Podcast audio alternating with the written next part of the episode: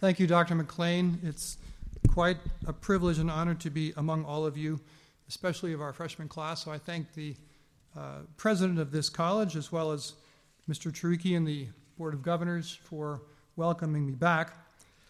It's interesting and inspiring to meet every each and every one of you freshmen. I was encouraged to hear that many have the name Sophia or Sophie, Holy Wisdom, which we are given by our baptism, but developed in places like this college. Also encouraged to see so many people from different places of the world, especially from our beloved Canada, many, many from the Canadian provinces, and a few men named Thomas.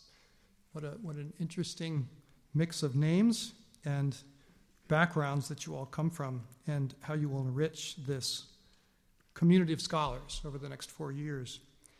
Two days ago, Dr. McLean and Bishop Rozanski matriculated 28 freshmen and 30 sophomores at your new sister campus in Northfield, Massachusetts. So keep in mind that Massachusetts is two days ahead of California. and I expect a friendly rivalry may develop between the two campuses in the years to come. Bishop Rozanski called these people pioneers.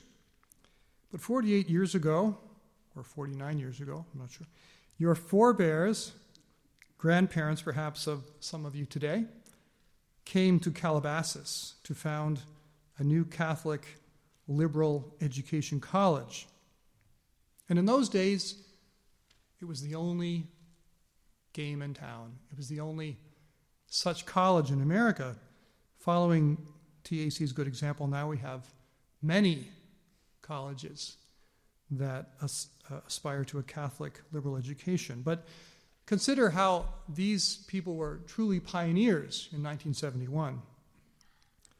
A few years later, of course, they moved from Calabasas to this once dusty spot of earth and set up with a few trailers for classrooms and dormitories, and I've been told a corn dog and cotton candy stand for food.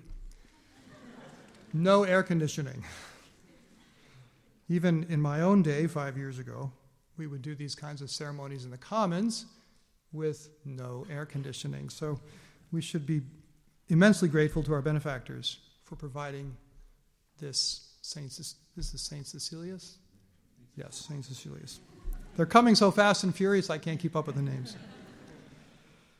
Well, neither the 33 students and four faculty in 1971, or, uh, or nor the 58 students and eight faculty in Northfield on Saturday, nor any of us here have come upon our own initiative. It is God Almighty who calls us, who calls all his servants. Love consists in this, says St. John, not that we have loved God, but that he has first loved us. It's, this college is his college, it's his initiative. We call this gathering a convocation.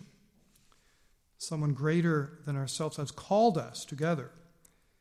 Higher education is a response to a voice, a vox, a vocation, a calling.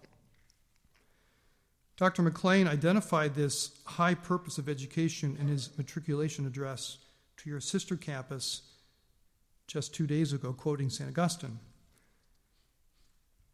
That the end of learning, writes the Doctor of Grace, the end of learning is to know God, and out of this knowledge, to love Him, and to imitate Him as we may by possessing our souls of true virtue.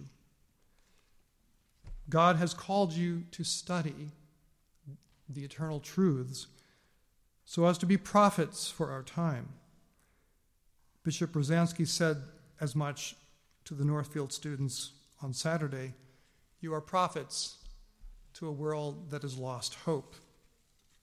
You are to give them hope and truth and goodness. We do this in response to a voice a voice that does not come from within ourselves, but which we discover by study and prayer. St. Thomas heard the voice of God as a little boy. He grew up in his family castle, which is on a hilltop outside of Naples. It's a ruin these days. It's interesting if you ever find yourself a little south of Naples, get off at the train station called Rocca Secca, the big dry rock, and go up from the modern village to the ruins of his castle, the castle of the Aquino family. And from there, you can see the vast stretch of water, the Mediterranean, the Tyrrhenian Sea, and all of the beauty of God's natural creation. This voice of God in nature led him to the voice of God in the Holy Scriptures and in the sacraments, led him through life until he heard these words one day as an older Dominican friar Thomas, you have spoken and written well of me. Is there anything you wish? The angelic doctor replied, Only you, Lord. And St. Thomas wrote not another word. His work in this life was completed. Your work is not yet completed. In one sense, it has just begun. Neither is mine completed. We have work to do. We must study and pray, speak and write of God and His truths while we have time and strength. One day, please God, we will hear His voice say to us, Well done, good and faithful servant. Enter into your Master's joy. Congratulations to all of the freshmen who have now matriculated. May God bless and keep you over the next four years.